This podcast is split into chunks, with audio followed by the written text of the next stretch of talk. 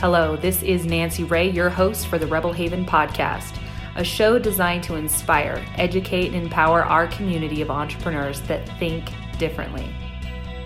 For as in the words of the great and late Steve Jobs, the ones who are crazy enough to think they can change the world are the ones that do. Liftoff. We have a liftoff. 32 minutes past the hour. Liftoff on Apollo 11. I have a dream that one day It's one small step for man, one giant leap for mankind.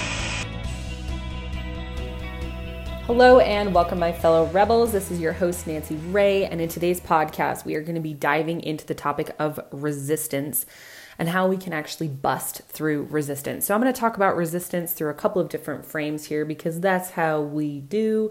First, I want to talk to you about law of attraction and manifestation and how when you feel that you're really pushing, pushing, pushing towards a goal or to make something happen, how that's actually creating even more resistance. And when we pause, take a deep breath and lean back, we can get back into the flow where things happen with more ease and more grace, and we can still absolutely move forward, but it's more of a pulling energy um, where we're being pulled and magnetized towards what we're wanting to manifest versus a pushing. I'm also wanting to talk to you today about relationships because relationships can or are such a powerful mirror and such a powerful analogy and metaphor for resistance. And when you can understand the energetics, the story behind the story, and the things below the surface, you can then take the principles and literally apply them to any area of your life business, relationships, your body, whatever it is that you're wanting to create even more flow and ease and grace with, you can then apply it from that point.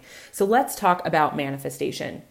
I love to use the analogy of relationship in manifestation in this regard. So, when we're wanting to manifest more money or more opportunities, the things we're wanting to manifest are masculine. It's masculine energy because it's coming towards us, and us wanting to be in the feminine of receiving whatever it is, the thing that we are wanting. So, when we imagine in that instance, if we do a super stereotypical relationship with a man and a woman, the man representing masculine, the woman representing feminine, how do we engage in that dynamic to create more of what we want versus creating resistance? So, here's a great example. This actually happened with my daughter the other day in the car. She has a birthday coming up, and she kept asking her dad and I over and over and over again did you already give me a present? Well, did you give me a present yet? Did you get me a present yet? Did you get me a present yet? And in that moment, I could feel energetically my physiology respond in a resistant way. Of course, I already have things planned for her. I've been talking with her dad for weeks, planning what we wanted to do and coordinate for her birthday to surprise and delight her because we love and adore her. But when she asked in that way of, Have you done it yet? Have you bought us something yet? There was this part of me that wanted to um, withhold it almost because I'm wanting to surprise and delight her. And when she asked me the question with sort of the approach that I might not. Like in my mind, I'm thinking, of course, I've already done something for you. Do you even need to ask?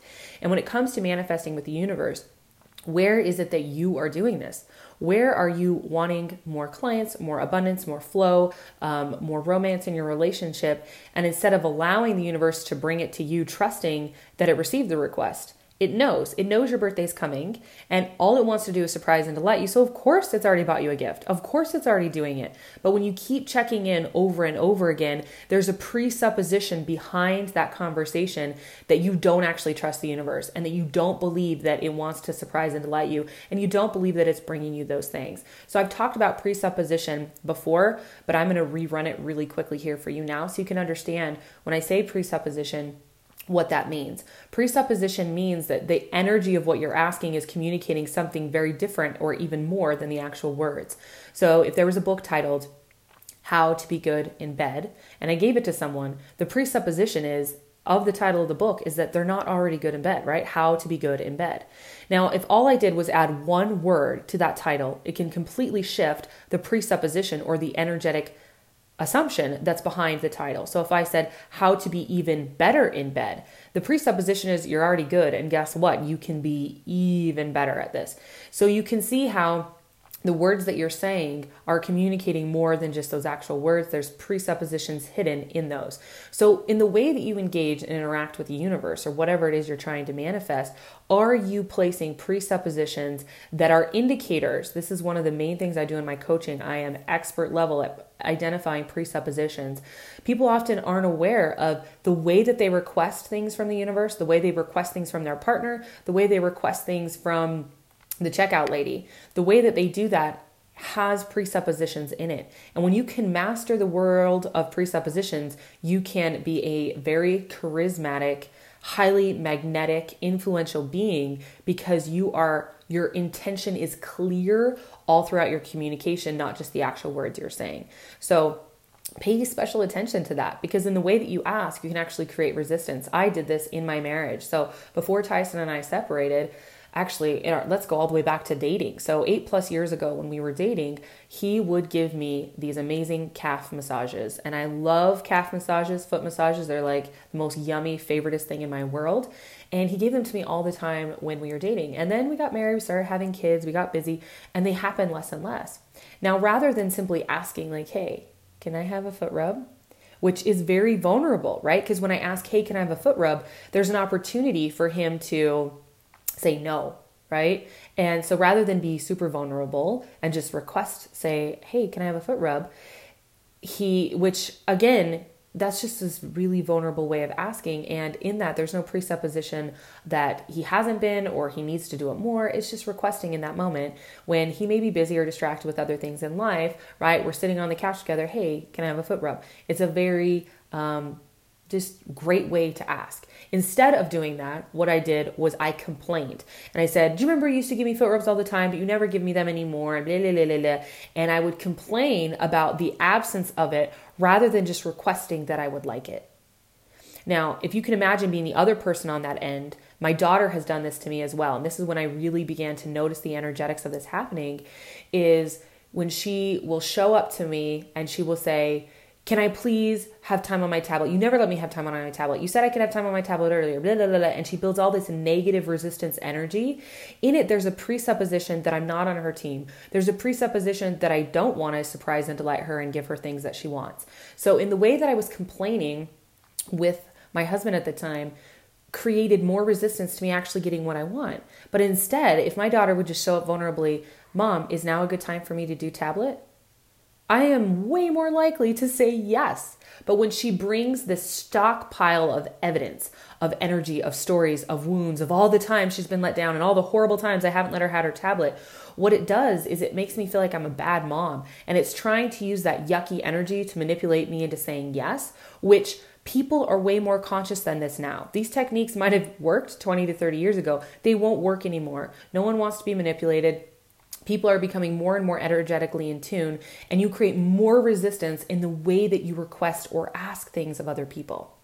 So let's dive into this in a whole other way in relationships, and I'm going to bring this this around. It makes so much sense when you hear it in this way. So growing up, Tyson was sort of shy. He didn't talk a lot at his home. And then when he would finally speak up, people would say, "Oh gosh, now you're finally talking." And they would actually punish the behavior they wanted to see in him. So they wanted him to talk more, but that they didn't realize in the energetic way they were doing it, they were punishing him. We can take this back to calf massages. So, say we're sitting on the couch, Tyson comes over, or I'm, I'm sitting on the couch, he comes over, picks up my legs, sets them on his laps, and he starts massaging my calves or my feet, right? In that moment, if I say, Oh, thank you, I love this so much, that encourages and rewards the behavior that I want to see more of. I want more foot rubs, right? Well, if instead of doing that, I go, oh my gosh, finally, I wish you did this more often. How come you never do these anymore? I'm punishing the behavior I want to see. Same with my kid, okay? She wants me to give her candy more often or treats more often or more tablet time, when I give it to her, if she goes, ah, oh, finally, you never give me treats anymore. How come you never give me treats anymore? In that moment, she's creating energetic resistance aka punishment for me for doing a behavior that she actually wants. Now, let's take this a whole nother layer beneath this, the energy behind all of these stories. Oftentimes, when we punish somebody for doing something we want to do, we have unresolved hurt about it. We have unresolved stories or sadness that it doesn't happen anymore. So, with the calf massages, if I'm feeling the need to punish him once he finally gives me gives me what I'm wanting, there that means there's somewhere unresolved that I have a story in my head and the story could be something like oh, he doesn't give me calf massages anymore. He doesn't love me as much. Or you see, look, this is evidence that our relationship is is dying. It's falling apart. It's not working anymore. And it's that story that I'm actually wanting resolved and me punishing the behavior I actually want to see is actually a cry for help.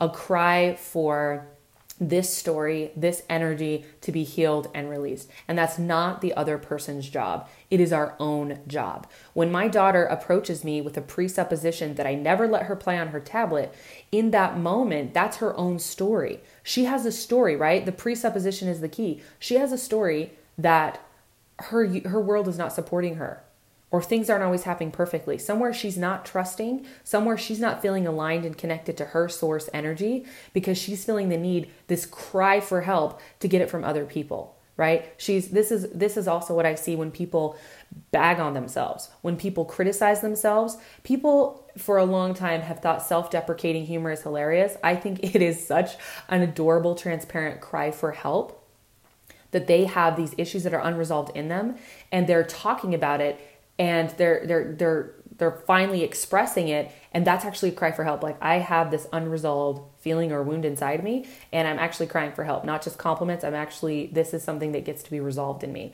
I love self-praise humor. I think it's just as funny and just as hilarious to put on this sort of adorable swagger of confidence and, and semi teasing and bordering on the line of arrogance versus self-deprecation. And one builds more positive energy in your life and one builds the opposite. So what happens is we are employing techniques to try to get what we want, but it's creating the opposite effect. It creates more and more of the lack of money, more and more of the lack of affection, more and more of the lack of tablet time in the case of my daughter. When she approaches me with all these presuppositions that I don't love her, that I don't support her, when she brings all this baggage into the conversation of all the ways that I've done her wrong or not been there for her in the past, I feel this need instantly to become defensive, and that's resistance. It's when you have two forces pushing against each other and it creates a complete stalemate. Nobody's moving anywhere. I'm not getting what I want, she's not getting what her she wants. It's just this pushing, pushing, pushing energy. People become de- defensive and the need to prove that they were right where they were at.